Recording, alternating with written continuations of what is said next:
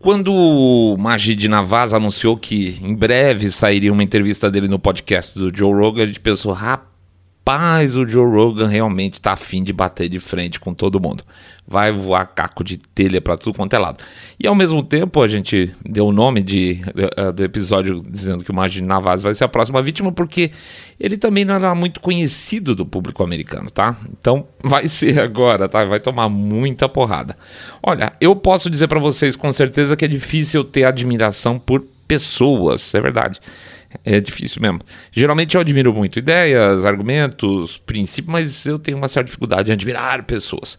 Mas quando certas pessoas expressam suas ideias, seus argumentos, princípios aí com uma exatidão e você percebe que esse discurso não é só capa de gordura para deixar o bife gostoso, sabe como é que é? É, é, é um pacote verdadeiro é, que não é só show para as pessoas ficarem empolgadas, aí sim você vai, vai me ver, tá? Ou até mesmo o Mr. Way, que é até mais iconoclasta que eu, e o Rogerão empolgados com uma pessoa. Uma das pessoas que a gente tem tido chance de acompanhar, já faz alguns anos, então, é o Magid Navas. Apesar da gente não concordar definitivamente com tudo que o cara fala, o sujeito é de uma coerência e uma consistência aí meio absurda, tá? E aí é que tá. Isso exatamente é o que o estabelecimento detesta. Detesta gente assim porque é gente de cabeça livre, que não se dobra, é gente que questiona o que tem que questionar, quando ele acha que tem que questionar, isso é uma questão dele. Quando acha que uh, as coisas não estão suficientemente explicadas, ele vai lá e pergunta: é, mas por que isso? E aí o pessoal não gosta, né? Isso tudo vem aí dentro desse mesmo período em que o Joe Rogan está sendo considerado aí um monstro, né? Está sendo apedrejado e mostra que ele, então, nesse caso, o Joe Rogan está afim de manter a coerência dele também. Então, ponto para ele. É um pouco sobre essa entrevista e a gente também vai chegar, aliás, a gente vai chegar numa situação muito rara hoje, que vocês sabem, a gente não gosta até de falar de política brasileira, mas dessa vez vai, tá? Então nós vamos falar sobre o Magid Navas e a, essa correlação que a gente viu no final das contas com a nossa política brasileira. Daqui a pouco a gente volta.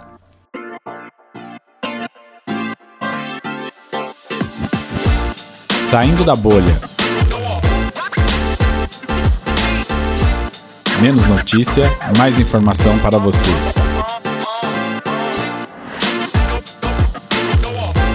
Magid Navas a próxima vítima. Bem-vindos ao Saindo da Bolha, esse é o nosso episódio 116. É isso aí, 116.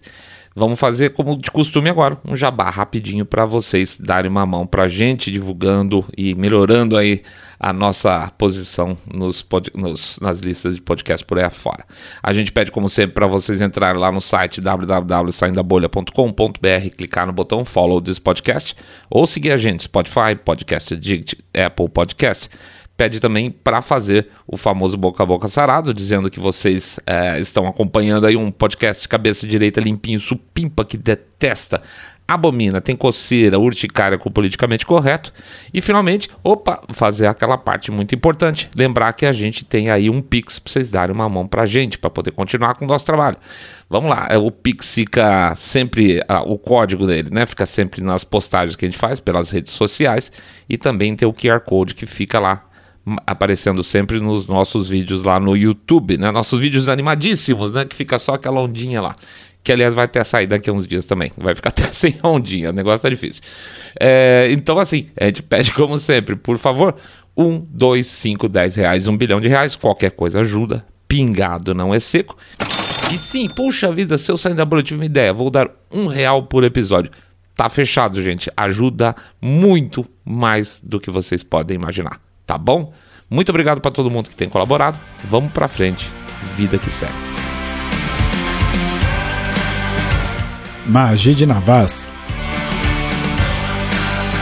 Acho que vale a pena apresentar então o nosso personagem um pouco para quem não conhece. Ele acabou, o Magia de Navas acabou de tomar um pé na bunda é, lá na LBC, né, LBC, que é a maior rede de rádio britânica, que por sinal era um dos lugares onde a gente acompanhava deles no canal do YouTube da LBC é, eles mostravam de vez em quando alguns clipes do programa do Margem de Navas, principalmente na parte em que ele abria o telefone para perguntas dos telespectadores, dos ouvintes, da verdade.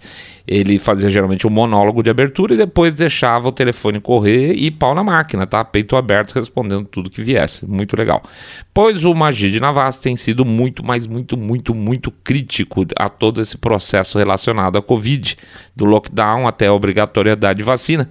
E ele mesmo se diz duplamente vacinado, portanto, não é um antivax, como as pessoas gostam de falar agora. Dessas críticas, inclusive, aos laboratórios farmacêuticos, vem então o pé na bunda dele, depois de muito tempo de rádio. Ele não pode entrar em detalhes por questões contratuais, também não estamos interessados. É, e, e tem um ponto interessante: é o seguinte, ele não está fazendo mimimi publicamente por causa disso. Não tá, ah, eu sou uma vítima, puta, mundo injusto, meu. Não faz, não espera isso do cara. E inclusive também, não espere, e ele não vai fazer, ele não pediu desculpas, ele não vai abrir é, como eu disse, os fatos em relação a questões contratuais, mas não está se colocando de vítima. Oh, eu estou me sentindo tão mal nesse período, nada disso. Ele está simplesmente tocando a vida com projetos novos e vai tocar, é, vai estar tá um pouco no Getter, se não me engano, ele vai para eu não lembro, acho que ele vai para o Odyssey, ele não vai para o YouTube. É, e, e, escreve no Substack. São três, são as três fontes de informação que ele vai manter. A vida do cara, gente, lá para trás, a vida em geral dele é uma loucura, tá? Ele pensando aí em termos de histórico, ele é britânico, tá? De família de origem paquistanesa, tem carão de paquistanês mesmo. Sofreu pra caramba em conflitos étnicos aí na infância, questão é, literalmente racial, vamos chamar assim, é, é, quando quando era pequeno lá na Inglaterra, mas não espere dele ficar falando de racismo sistêmico, isso é muito interessante. Ele concorda, óbvio, como todo mundo concorda, que existe sim racismo, claro, mas se você falar para racismo sistêmico, ele fala que não na hora. Dessa infância, então, turbulenta, ele acabou entrando por um grupo muçulmano radical chamado eu não vou conseguir, eu vou, eu vou, acabar com o nome do grupo. Mas alguma coisa em torno de Isbi Ut Tahrir, Tahrir, sei lá. Para ele, é, naquele momento, na juventude dele, a única coisa que ele conseguia pensar 24 por 7 na cabeça dele era como destruir o Ocidente. Nossa, tá? Era uma causa única, era uma causa pessoal. Ele almoçava, jantava, dormia e sonhava com isso. Então ele foi para o Egito, foi participar de movimentos políticos religiosos lá e foi preso. Ele foi preso, foi torturado. Teve substâncias injetadas no corpo dele, que ele não sabe, não tem a menor ideia do que seja num período, tá? Então imagina um cara desse que passou por uma questão séria aí de prisão e tortura, é, quando fala em injetar qualquer coisa contra a vontade dele, o que, que ele pensa, né? Pois é. Preso, então ele acabou conhecendo cristãos convertidos para muçulmano, muçulmano convertido para cristão, comunista, socialista, liberal e um monte de gente na prisão, porque basicamente o Egito é uma, uma ditadura, né?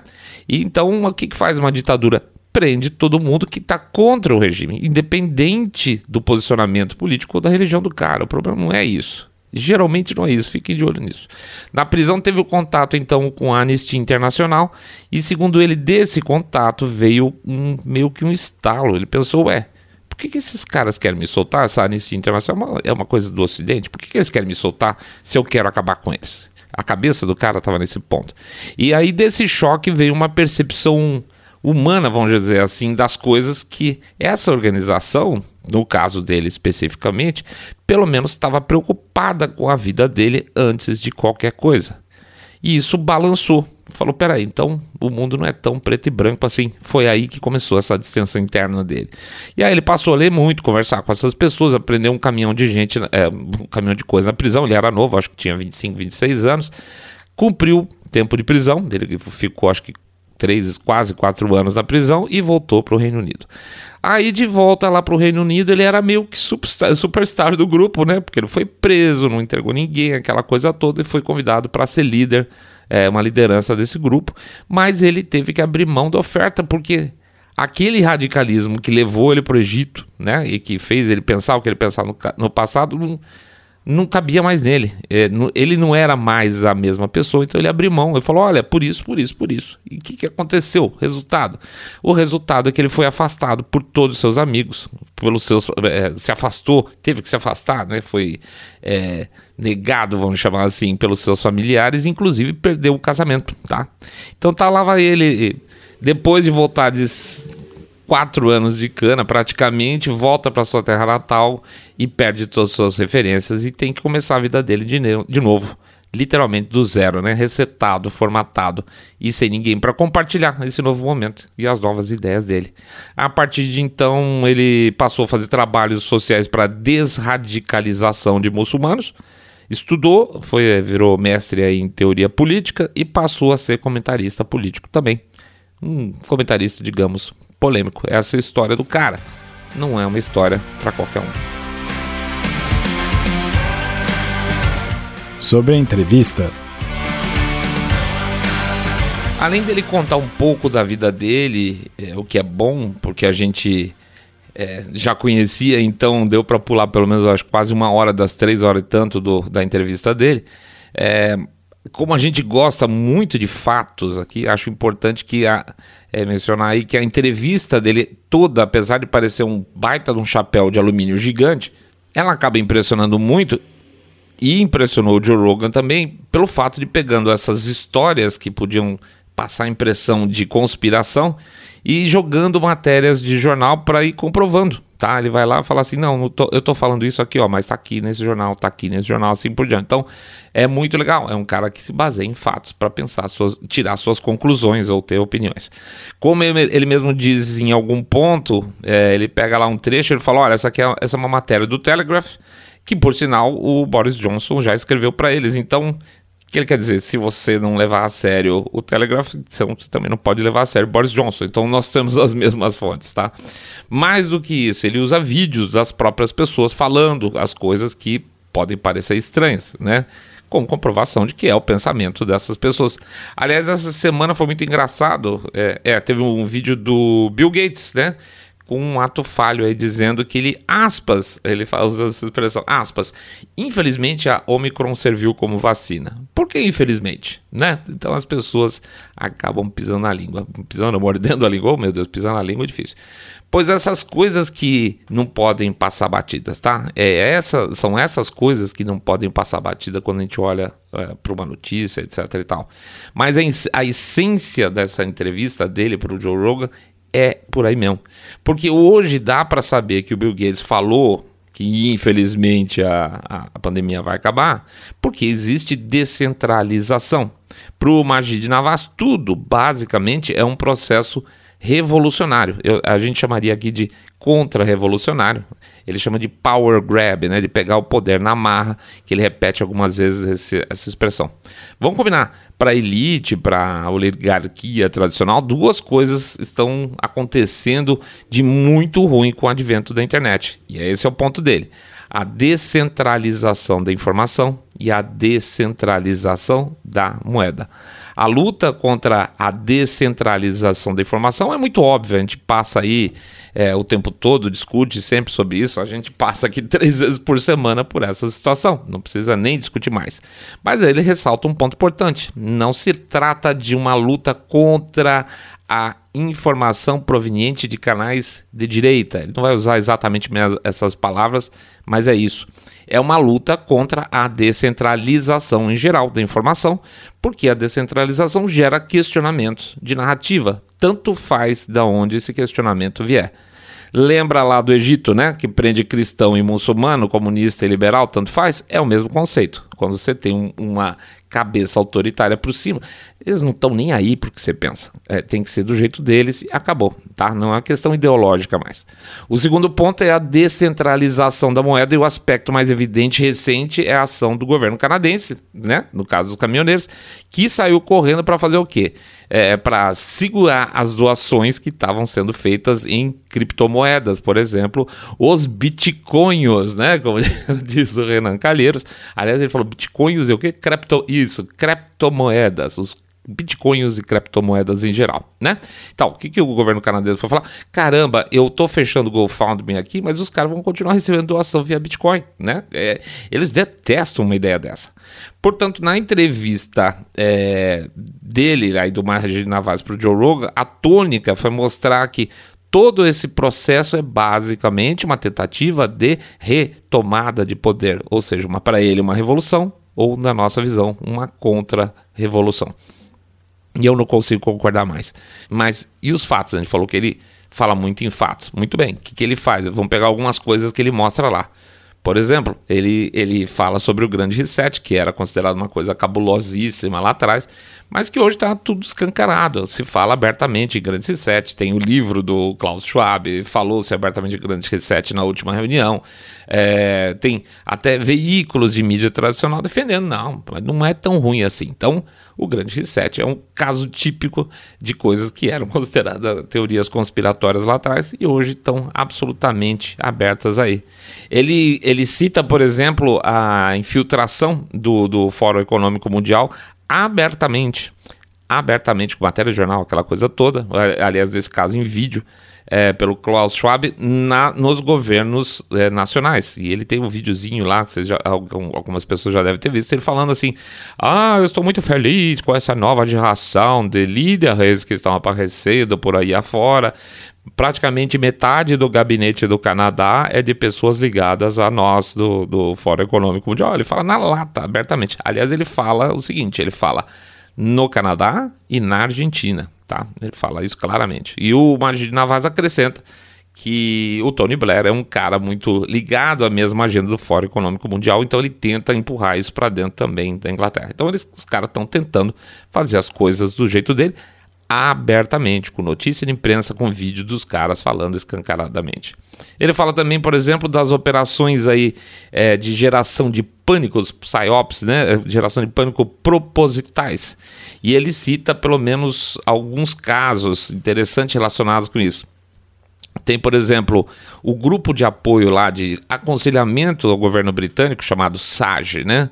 O SAGE ele, ele, ele gera relatórios e passa isso para o governo britânico. Uma das líderes, é, eu não vou lembrar o nome de cabeça agora, desculpa, uma das líderes do, do, do SAGE é abertamente uma mulher comunista. Ela participou ativamente do Partido Comunista é, Britânico por 15 anos. Então, assim, é, na visão dela, as pessoas nunca mais deveriam passar, deixar de usar máscara e nunca mais deveria haver o fim do, é, do distanciamento social que eles falam. não sei porque eles botam social e tudo, já reparou, né?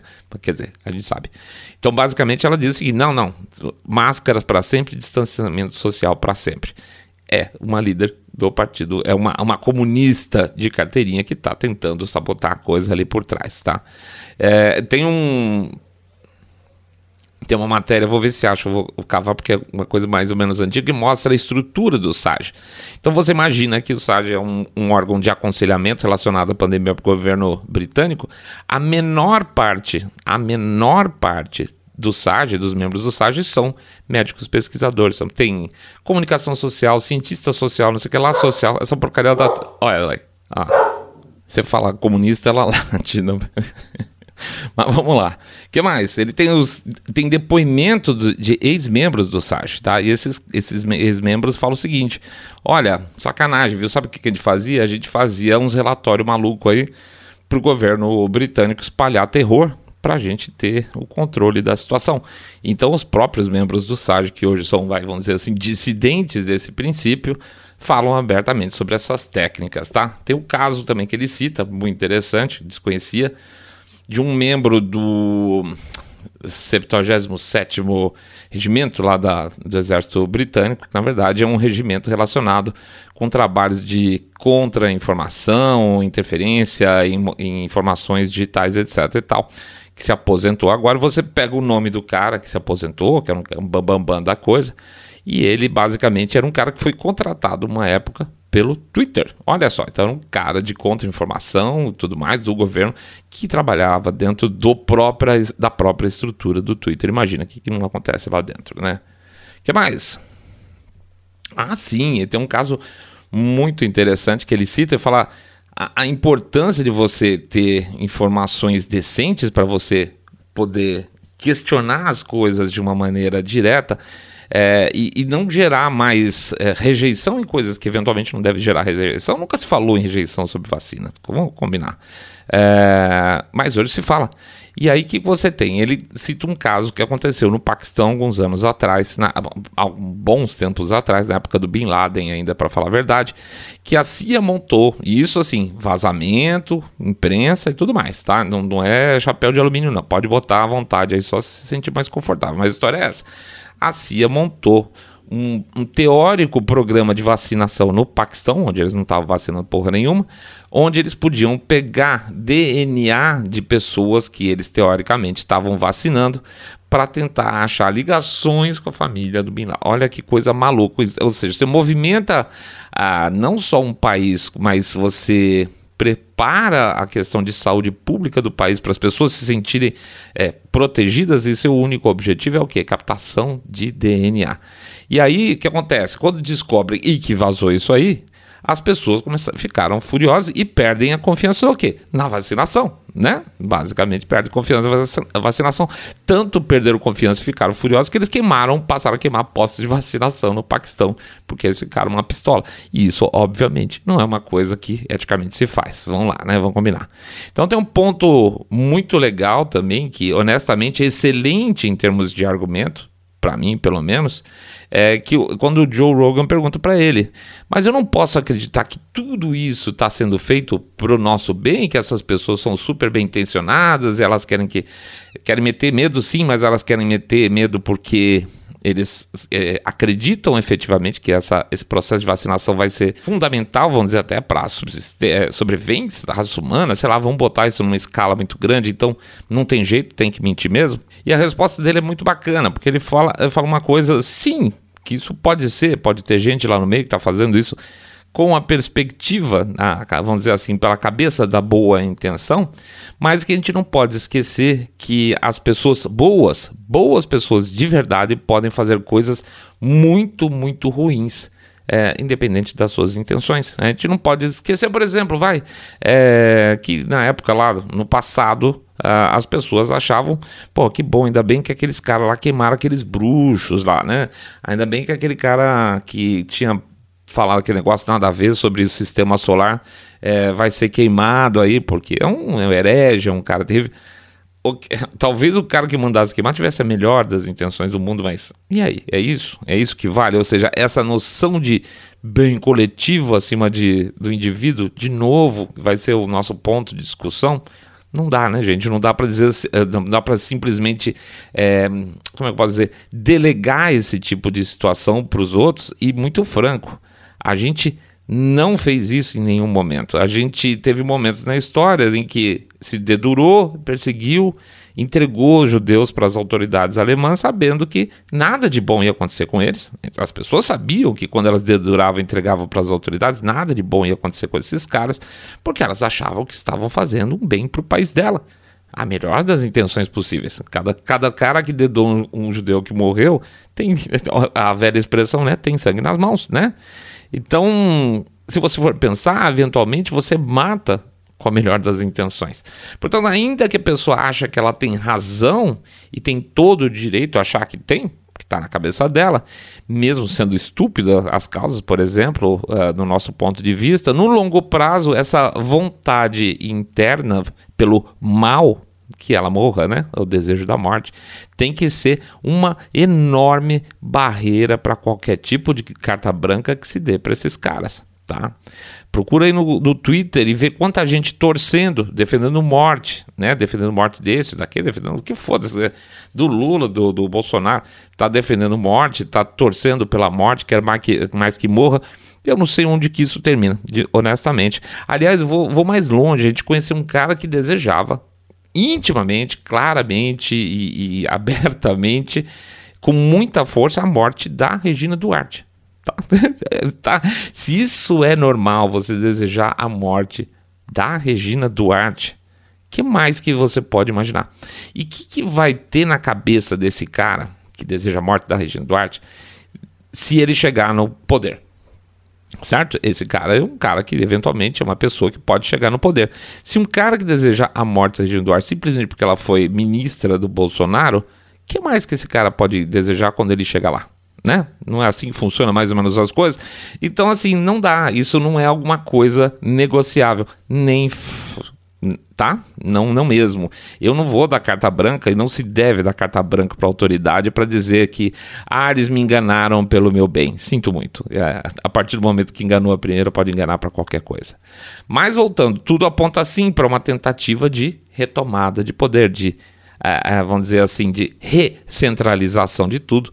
E aí você acha segundo ele, dois grupos muito interessados nesse tipo de coisa, que são, por exemplo, os chineses, né? No caso, o Partido Comunista Chinês, então o povo chinês, que anos, anos tem fazendo aí é, operações de influência nos países ocidentais com muito sucesso, né? É, inclusive, por exemplo, acabaram aí o MI5 lá, o, o M5 lá, que é o Departamento de Investigação, uh, vamos dizer, o FBI deles, é, britânico, descobriu uma espiã chinesa que estava fazendo trabalho de é, vamos dizer assim, assessoria dentro do parlamento britânico fazia muitos anos. Ou seja, na verdade, fazendo um tipo de lobby pró-China para as coisas que eram de interesse dos chineses e contra os interesses britânicos. Estava lá fazendo há muitos anos, descobriram agora. Então, não só eles, mas tem mil casos. Tem o caso lá do daquele é, congressista americano, aquele ridículo lá que soltou o pum durante a entrevista, que ele tinha uma amante chinesa que levava todas as coisas embora. Isso tem há muito tempo e assim, se você não aceitar que isso tem que ser combatido de alguma forma, então é sinal, desculpe que você tá junto, né? E também, por outro lado, tem as grandes corporações aí, né? Os grupos de mídia que podem aí ver seu poder reduzido quando você tem um processo de descentralização. A lógica deles é: deixa tudo aqui nas nossas mãos, esse é o grande reset, né? Deixa tudo nas nossas mãos aí que nós sabemos o que é melhor para o mundo, o que é melhor para você, né? Da minha parte, eu incluo ainda: nada no mundo seria pior para esse modelo de negócio, agora com a tentativa de fechamento da China pelo Xi Jinping. E não é por acaso que você vê figurinhas enojantes do tipo Jorge Soros reclamando do governo atual, que está tentando fazer esse fechamento chinês. Então, assim, no fundo que você vê é alguma coisa do tipo: olha, gente, isso não era o que a gente combinou, tá? Nosso acordo era que você ia explorar o seu povo aí produzindo coisa vagabunda a preço baixo. Nós aqui da nossa parte ia ganhar um monte de dinheiro, né? E o povão ia comprar esses nossos produtos aí, pagando com o quê? Pagando com esmola que eles vão ganhar do Estado, né? Faz um, um super welfare state, onde o Estado que a própria população dá dinheiro para ela consumir bens produzidos por nós, fabricados baratos na China. É um, é um ciclo evidente aí. É um tipo de subsídio indireto que faz as grandes fortunas ficarem cada vez mais fortes, mais, mais, mais robustas e cada vez mais as pessoas dependentes do Estado. Mas se fechar a China, ferrou, né? Pois é. Acontece que sempre, gente, sempre um muro tem quando você tem um muro, a pressão de água acaba achando uma rachadura e começa a passar e se se a, vamos dizer assim, a pressão não for suficiente no sentido contrário, o muro cai. Geralmente cai, graças a Deus. E as pressões populares, via de regra, são muito grandes. Numericamente, como diz o Maggi de Navas, nós somos muito maiores que qualquer elite, certo? É, o povo é sempre mais forte. E ele, e, tanto que para ele sempre é, a população acaba ganhando qualquer dessa, desses conflitos ele cita especificamente a questão dos uigures, né? Que por sinal ele, imagina Vaz, fez uma greve de fome há um tempo atrás lá na Inglaterra. Era uma greve de awareness, vamos chamar assim, e funcionou. Tá, funcionou. Veja, o Saindo da Bolha fez um programa sobre esse tema em setembro de 2019. O, o Magid de Navas fez sua greve de fome dele em julho do ano seguinte. Olha só, julho do ano seguinte. E olha o, é o silêncio da imprensa, gente. A gente falou um ano antes desse assunto, até então a imprensa continuava não falando nada. Então, só depois da greve de fome dele que a coisa começou a aparecer mais na imprensa internacional. Então, durante todo esse tempo, a grande parte da população nem imaginava que isso está acontecendo, tá? Virtualmente ninguém. Essa é a lógica dele. Ele lembra que, como extremista muçulmano, ele foi treinado indiretamente nesse tipo de coisa. Como fazer, conseguir exposição de causas, como influenciar as pessoas porque esse era o trabalho dele da organização muçulmana dele. E isso ele pensava 24 por 7, portanto era um drive quase natural. Como consequência, então, ele já foi taxado de islamofóbico e de muçulmano radical ao mesmo tempo. Já foi chamado literalmente de louco e que deveria passar por tratamento psiquiátrico, coisa, aliás, que também é um padrão dos antigos tempos do comunismo soviético, né? Se você era contra o regime, melhor aspas, então internar o cara para o bem dele, né? E para o bem de todos. O Magine Navas deu de verdade, gente, outra aula, dessa vez para o público americano, isso é importantíssimo. 11 milhões de pessoas vão assistir e eu não duvido que boa parte delas, por mais que frequentem o Joe Rogan, é, vão ficar aí com a cabeça aberta e assustado com algumas coisas que ele falou. Que bom, né? Que essa capilarização a partir desses 11 milhões de views aí seja mais uma pedra no sapato do crescimento desse modelão autoritário aí que estão querendo para nós. Enquanto isso, a direita brasileira. É, gente, eu tenho um certo desânimo de falar de política nacional. A gente tem bastante feedback de ouvinte desanimado também com as coisas por aqui no Brasil, então a gente se sente obrigado dessa vez a entrar no assunto, apesar de não ser a nossa especialidade longe disso, nem gosto de encostar muito. Que recado a gente queria dar? Não é possível ouvir a primeira parte desse programa, tudo que a gente tem falado lá para trás, concordar e 24 horas depois entrar no Twitter para bater boca com outra pessoa de direita. Isso aí é uma insanidade. Eu vou pegar para mim um caso clássico que é a eleição aqui do estado de São Paulo. Faz alguns anos, não precisa voltar tanto, não tinha nenhum candidato à direita ou conservador, ou como vocês queiram chamar, sequer numa eleição desse tipo. Agora tem um apoiado presidente e o outro não. Que bom, né, cacete? Que bom. Ah, mas estou saindo da bolha, mas está dividindo.